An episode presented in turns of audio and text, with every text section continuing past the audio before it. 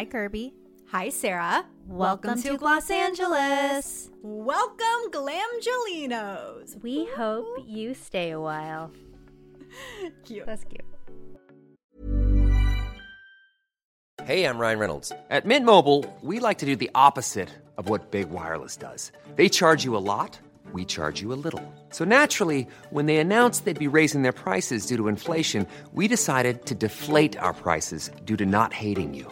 That's right. We're cutting the price of Mint Unlimited from thirty dollars a month to just fifteen dollars a month. Give it a try at mintmobile.com slash switch. forty-five dollars up front for three months plus taxes and fees. Promo rate for new customers for limited time. Unlimited more than forty gigabytes per month slows. Full terms at mint mobile dot com. Dandruff man or woman or non-binary person? Dandruff. It affects us all. Does it though? I mean, okay. It affects fifty percent of the population, which is a lot. I feel like that's more than I thought. I admittedly don't have dandruff, and I've never had dandruff. I have not had dandruff before. I've had like what I thought maybe it was dandruff of like overuse of shampoo and like not, you know, uh, washing it out properly. Mm. But I know many people in my life who suffer from dandruff. It is very common, like we said. Which is why we wanted to get an expert on the subject. So I think like maybe we touched on scalps with Doctor Samulitis when she was on a few years ago. We didn't go in depth at all, but she was like, I'm a dermatologist. I do skin. So everything from the top of your head to the bottom of your feet is like something that I would cover. And I'm like, oh, that's so funny because I just never thought of it that way. Totally. Like, especially like, you know, Kirby, when we were like reporting about, you know, scalp care and, or we still do, but like back in the day, if we needed to speak to someone who was an expert, we would immediately think in our heads to talk to a hairstylist, right? Yes. Not like a derm, but like actually no. I actually think I asked Doctor Samulitis, I think I was like straight up, what kind of doctor do you go to for scalp? And she's like, me, actually me. I'm like, wow, okay. I really am learning so much. People just don't think about their hair. Sarah, we talked about this. There's that TikTok of that young lady who's like, did y'all know that your hair grew out of your scalp and not the end of your hair?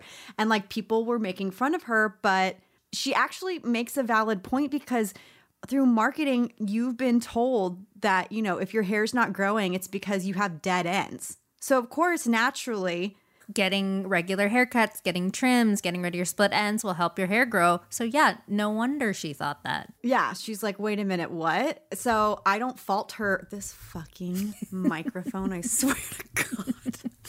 I'm just going to hold it. I'm just going to hold it. I'm like, um. You're like a singing in a recording studio. Stupid. Anyways, we have a fantastic guest. A ray of I'm effing sunshine, if I do say so myself. Listen, guys, I thought this was going to be like a super serious conversation about dandruff because it does affect so many people's lives in a negative way. Doctor Robinson gave us hope and she did it and educated us with a smile on her face. Doctor Caroline Robinson, she is a dermatologist. She's founder of Tone Dermatology in Chicago. She's a board-certified medical and cosmetic dermatologist. Her specialty expertise is in alopecia, preventative care, and ethnic skin dermatology. She's a graduate of Cornell University and the University of Louisville, where she obtained her medical degree. And she works with amazing organizations like Skin of Color Society, Women's Dermatologic Society, as well as the American Academy of Dermatology. And she just so happens to be a partner of Neutrogena. Neutrogena is launching some scalp care products that she's going to talk to you more about. So if you are experiencing dandruff or just want to take care of your scalp in a more serious way, there are a few options out there for you that are affordable, which we're all about on this podcast. So enjoy this episode. And if you have further dandruff questions, please call the hotline, send us an email or a D M so we can try to answer them in an upcoming episode.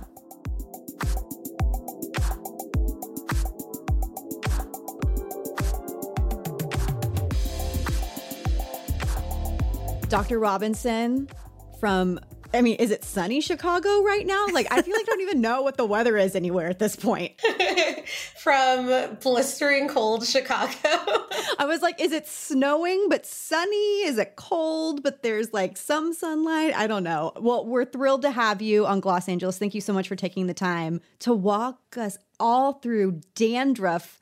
We were mentioning earlier, we've never just straight up had an episode dedicated to dandruff, and it's something that affects so many people. And it's like something that people are embarrassed about. Like, I have a feeling this episode, people may not like share it prominently on social, but they'll be like sending it privately to their friends. Like, okay, F Y I. I feel like it's something too that happens, like Kirby said, to everyone, but it's also something that's like difficult to solve, like, where is it coming from? How do I stop it? Or, you know, you finally will, but then like a couple months later, it comes back. And so it's like this never ending problem. So like Kirby said, we're so thrilled to finally have an expert on to tell us what exactly we need to be doing to our scalps.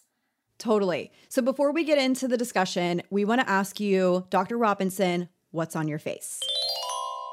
Oh, well, a lot today.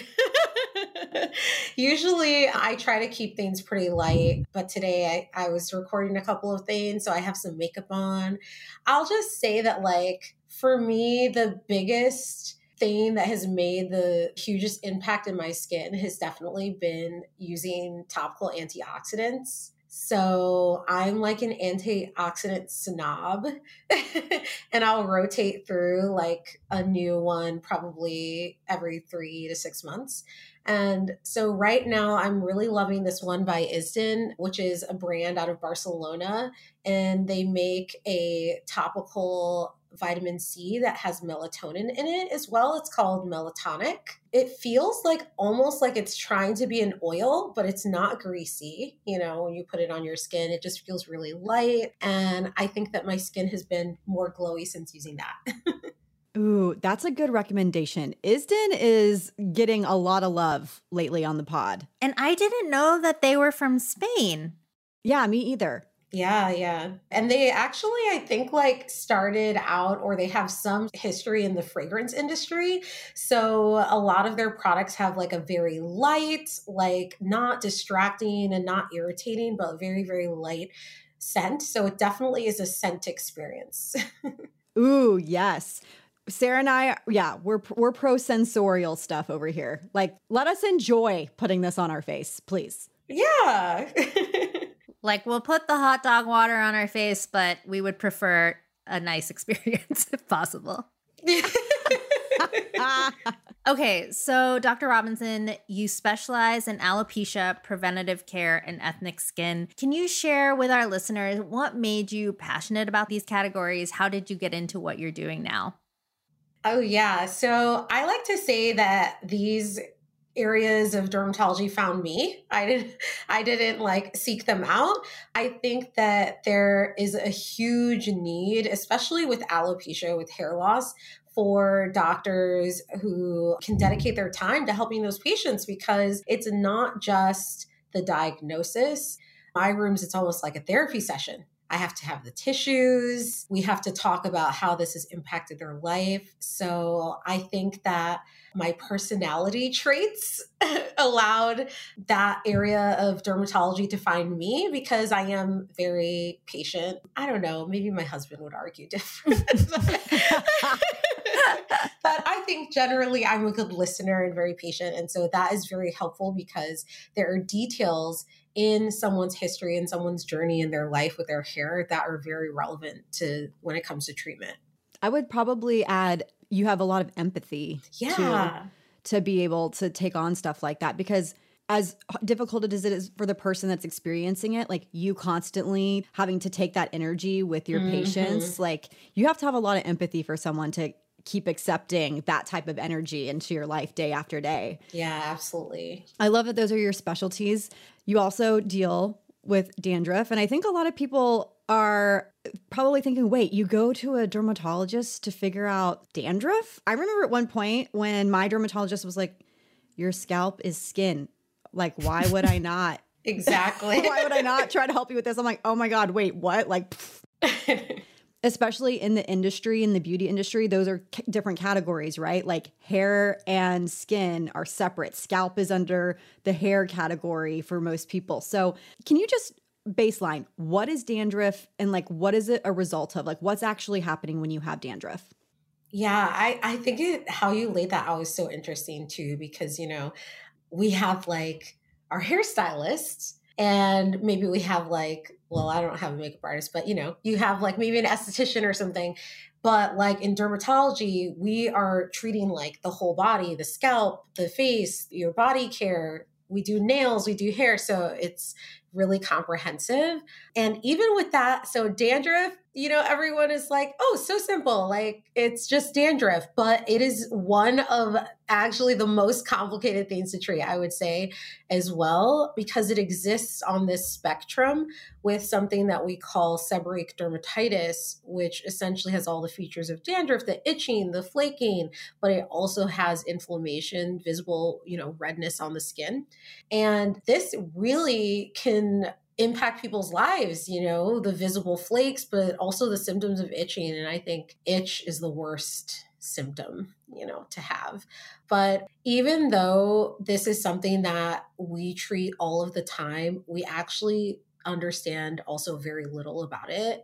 We know that there is definitely a role with genetics, so you can run in families. The dandruff tends to occur in on the scalp, of course, but you can get seborrheic dermatitis on the severe end of the spectrum in any area that has like a high concentration of sebum. So yeah, your eyebrows, around your nose, on the chest, like especially in guys with like a hairy chest, wow, they can get that there too. Yeah. And so we know oil production, genetics, inflammation for sure, hormones, which influence our oil production. And then there's the case of this pesky little thing that lives on our skin called uh, Malassezia. It's a, a little yeast that lives on us. Of course, not an infection, not anything bad, but in the presence of those four other things, it, it can create some issues. See, and that's the thing that's so hard. When a client comes to you and they're like, I have flakes, or like, I'm itchy. Are you immediately like, it's dandruff, or it's this form of dermatitis? Or are you like, uh, okay, this could be so many different things. Like, I have no idea. Oh my gosh. In derm, there's like over three thousand skin conditions. So I'm always like, is this the one?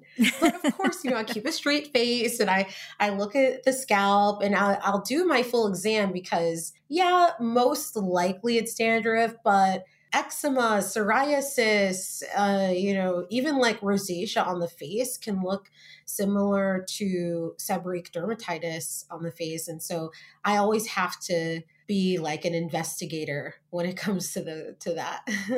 Do you think there's anything people get wrong about dandruff? Yeah, you know, I think there's a, a ton of misconceptions, especially since it affects over half of Americans. You know, you get marketing involved and then the blogs and then even even when um like I see patients, I have to occasionally go and Google what is out there right now that I have to dispel, mm. you know. Um, so with dandruff, I know there is a misconception that, oh, well, just you know, just wash your hair more. It'll, it'll get better.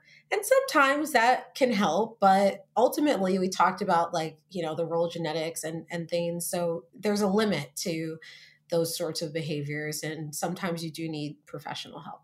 And on that note, when you're talking about genetics and you're diagnosing all of these different kinds of patients from, you know, all walks of life, are you noticing like, is there any research done on like who primarily has dandruff? Like, is it men, female, you know, people of, sp- you know, specific ethnicity? Like, what are you finding? Great question. You know, like there isn't a ton because unfortunately people don't think dandruff is like the most exciting topic like I do.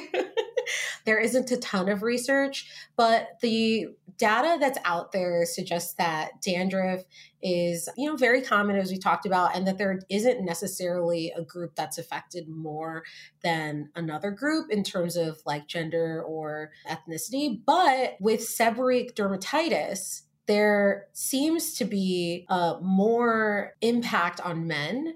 And that could be a testament to the hormonal sebum control that we talked about, and men tend to be more oily. So for sure, there's that. And then there was one study in twenty ten that showed that there was a slightly higher population affected by dandruff with Asians and those of African descent. So there, of course, we need a ton more research, but there's definitely something there, and especially with the gender distribution as well.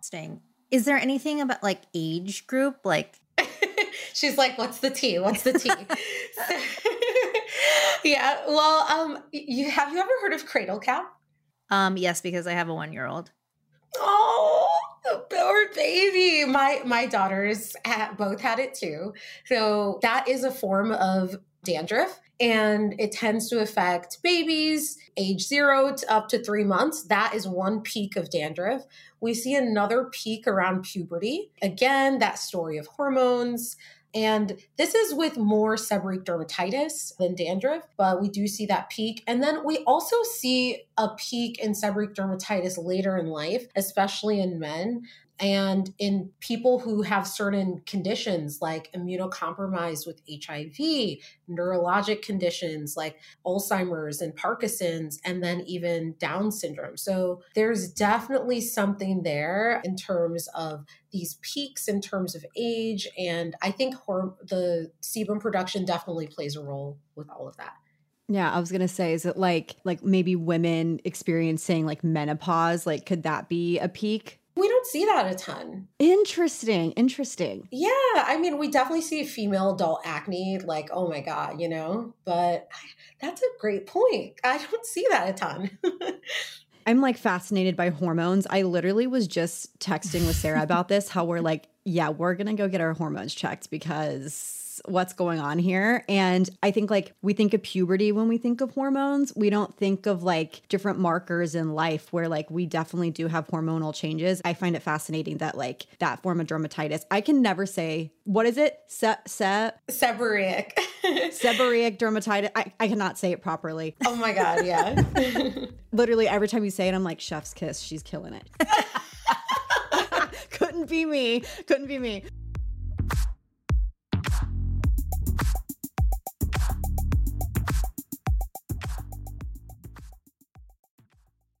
So when somebody is experiencing dandruff, what are a few crucial things that they should avoid?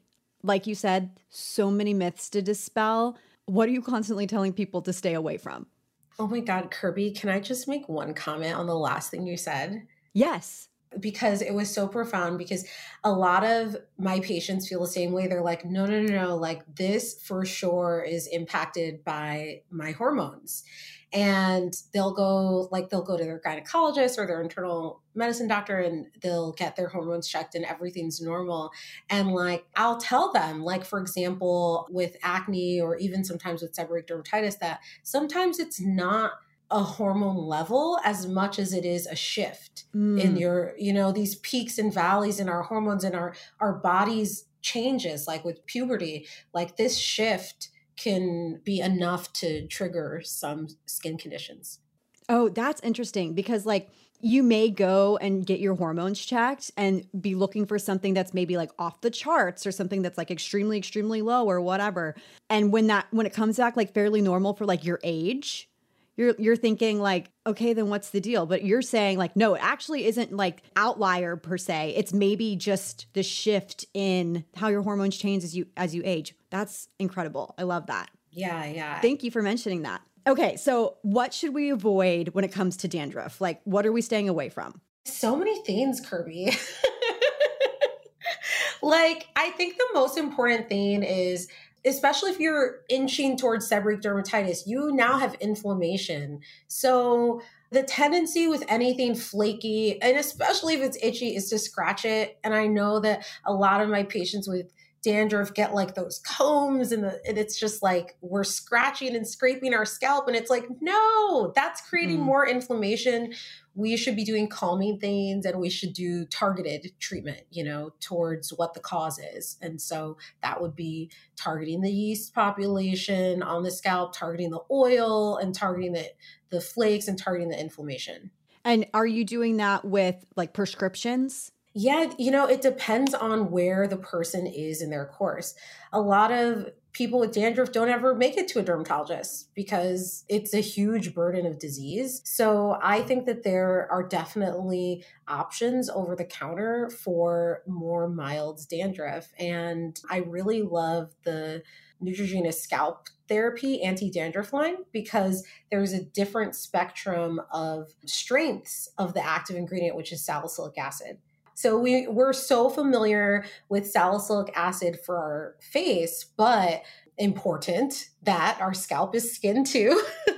So things that can work on our face actually, you know, there's a ton coming out now. Things that can work on our face actually work on the skin on our scalp as well in their own unique ways. But salicylic acid does a great job of controlling oil and breaking up the flakes, like loosening them up so that they can shed from the skin. And we have this buildup of flakes in even the most de- mild dandruff that can really benefit from that. So depending on the severity, you can kind of go with a different strength of salicylic acid in that line. Yeah, it's really interesting that they went that route too, because they could have just put out one product that has salicylic acid in it, but like instead they really kind of customized based on different strokes for different folks. Like some people need a stronger application than others. Yeah, absolutely. And also like depending on your hair type, like I tend to recommend for more textured or curly hair, I tend to recommend a lower strength of salicylic acid. It can be a little, you know, less drying because sebum at the end of the day is actually a good thing. It only is bad when we overproduce it or when it's causing dandruff or seborrheic dermatitis. But the purpose of sebum is to coat the hair and protect it. And it also coats the skin on the scalp too. So we do need it. And so in curlier hair types, that sebum has a really tough time making it from the scalp all the way to the ends of the hair. So we really want to make sure that we're not like removing too much of that protection of sebum. On that note, Doctor Robinson, I just wanted to ask, when it comes to inflammation with dandruff and stuff like that, like should we be avoiding hot showers? Is there anything else that we should avoid like in terms of like taking care of our scalp? Or like, are we using too much dry shampoo? You're like, just tell yeah. me. Like, this is our personal consult with you. So just tell us. Or I took out all the dry shampoo in like my room. So I would stop using it. That was like the only way that I would stop using it. And now I like always reaching for it. I know that like not all dry shampoos are created equal. And now I'm taking over this question, but I just wanted to, to ask if that is contributing to a problem. You know, honestly, I don't really have an issue with dry shampoo, but I do see what you said, Sarah, tend to happen. And it's like, it's like, do I wash today or do I reach for that dry shampoo one more time? So at the point that it's like delaying a hair wash, then yeah. But it, the dry shampoo in and of itself is is not.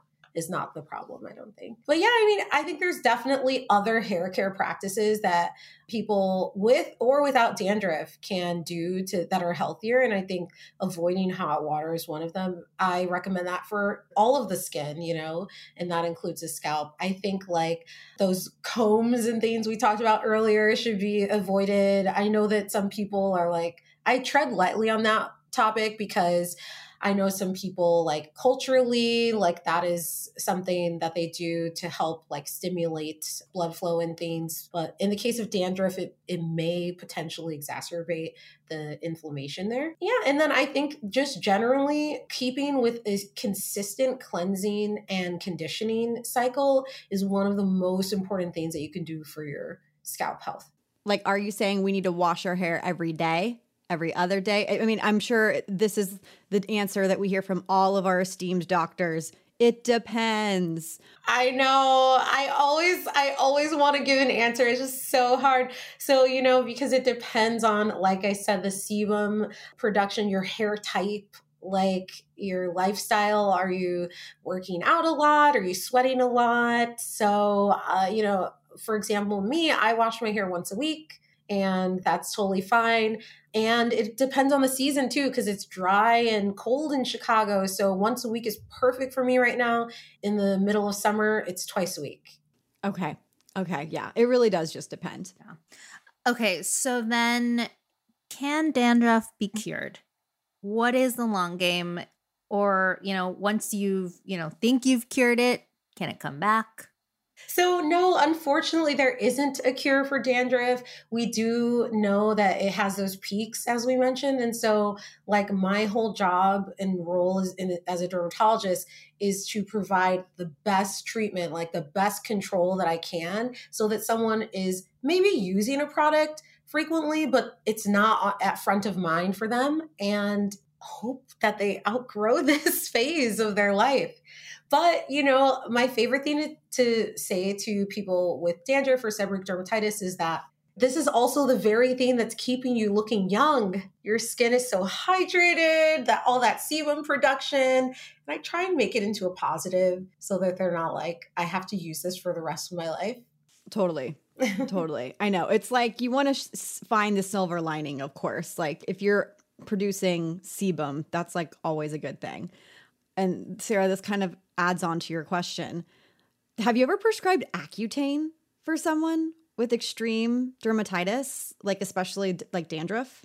No, not for dandruff. However, a lot of my acne patients have dandruff because you think about the sebum production that's clogging the pores and creating the acne. And then, so to the point that I often ask my acne patients that come in for acne, like, do you also have dandruff? Because they don't want to bring it up. I have prescribed Accutane for acne. I don't know that I've done like a formal study on or like survey of my patients about whether their dandruff has gotten better, because I probably also treated it at the same time. But I will say that, like, for my patients with female adult acne, who I tend to prescribe a bit more of this other medication called spironolactone, that they notice that their hair is less oily and that maybe they have to wash less frequently. So there is something there. Interesting. Are there any specific prescriptions that you suggest for, like, they've done everything. They've come in time after time and they're like, we've hit a wall. It's nothing is working. Like the salicylic acid isn't happening for me. Like, what do I do now? Like, what would you prescribe to them? Oh, yeah. So, you know, it depends on what component is like most prominent, but oftentimes it's the inflammation. And so I will often prescribe like a topical steroid, like a solution that they can use in their scalp. And I find that if I'm able to have them do that consistently for a few weeks, I can kind of knock out that inflammation and give them a little bit of like a break and then reset so that they can go back to their shampoos or whatever their regular treatment is. And it it's much better. And it's almost like, you know, their rescue medication, essentially. Ooh, okay. Yeah. I know, like, steroids are a controversial, because it's like, you know, hard to get them off when you go on and stuff like that for some people. But it sounds like in your experience, like you've been able to kind of like wean them off and then they can go back to their normal routine. Oh, yeah. Yeah. And so I'm very specific about how they should use it. And within those guidelines, most people do very, very well. So you touched on acne. You touched on hormones changing, but are there any other like related skin issues or health issues that you should be aware of if you see that you are experiencing dandruff? So not necessarily with dandruff, but with seborrheic dermatitis, which is the more severe end of the spectrum. If you say had had no symptoms or changes yesterday, and all of a sudden you developed seborrheic dermatitis, like on your scalp, eyebrows, around your nose and your chest, and it's just rip roaring and flaring, that to a dermatologist would signal us to do some further investigation, because we sometimes see that scenario happen in patients who are immunocompromised, whose immune systems, you know, have been dampened. So that's pretty rare, but I would say that that would be the main thing to kind of look out for on my end when I see a patient with seborrheic dermatitis. Okay. We have reached the end of this conversation, Doctor Robinson, but we have one last question, and we want you to walk us through an at-home dandruff routine that could help someone out there right now that's listening. They're like, listen, I can't get into a derm, but I'm looking for some options here. Walk us through, like, what are they doing in the shower? What are they doing, you know, in the morning? Tell us.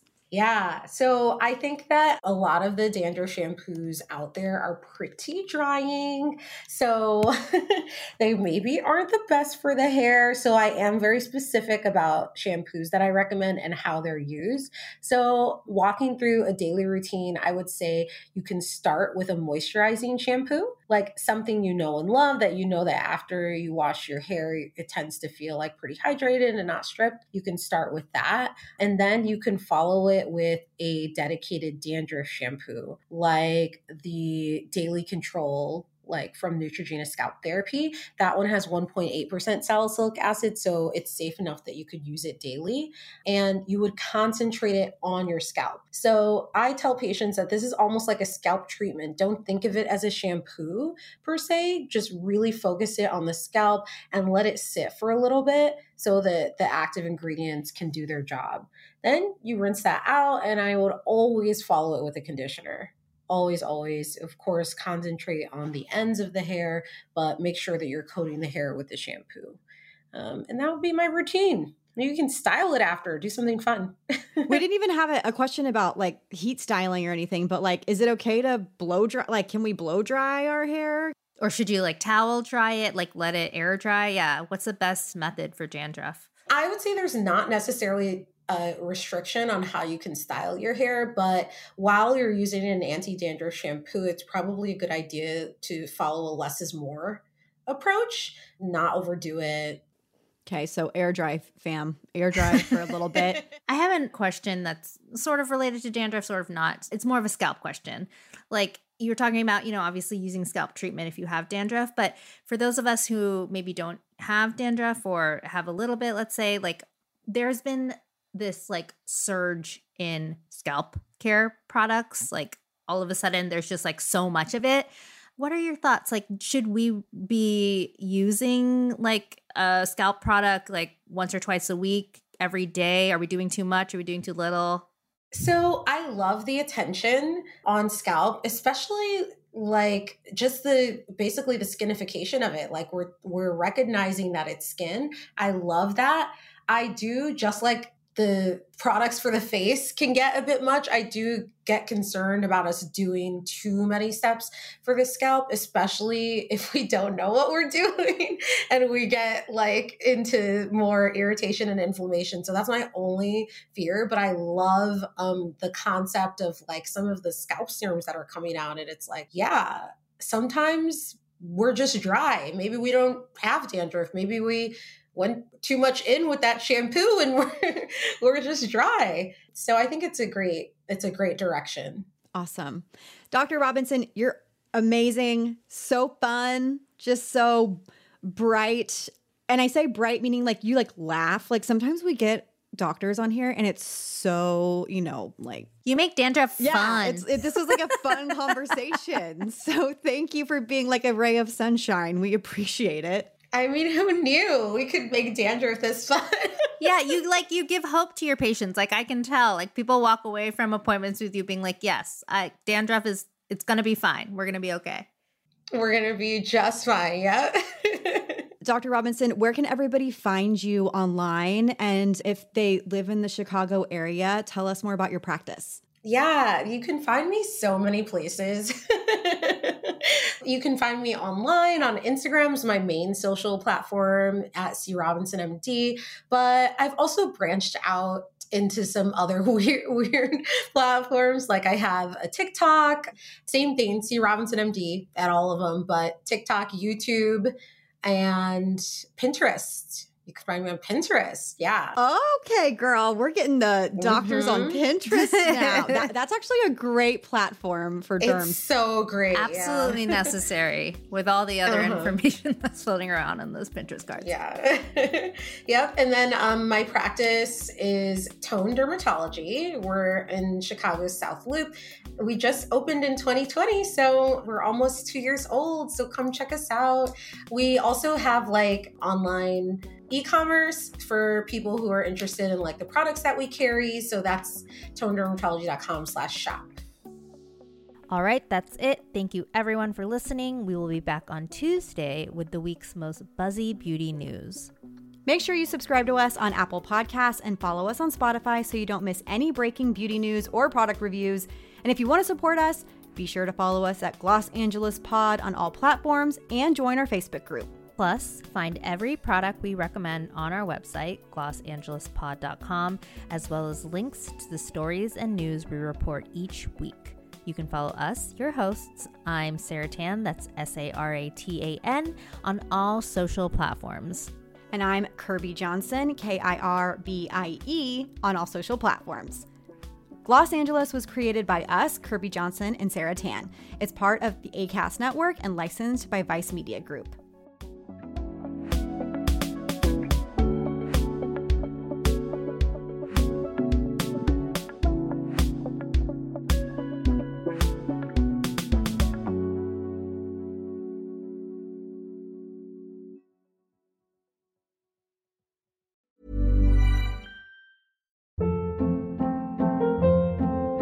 Hold up. What was that? Boring. No flavor. That was as bad as those leftovers you ate all week. Keke Palmer here. And it's time to say hello to something fresh and guilt-free. Hello Fresh. Jazz up dinner with pecan-crusted chicken or garlic butter shrimp scampi. Now that's music to my mouth. Hello Fresh. Let's get this dinner party started. Discover all the delicious possibilities at hello fresh dot com.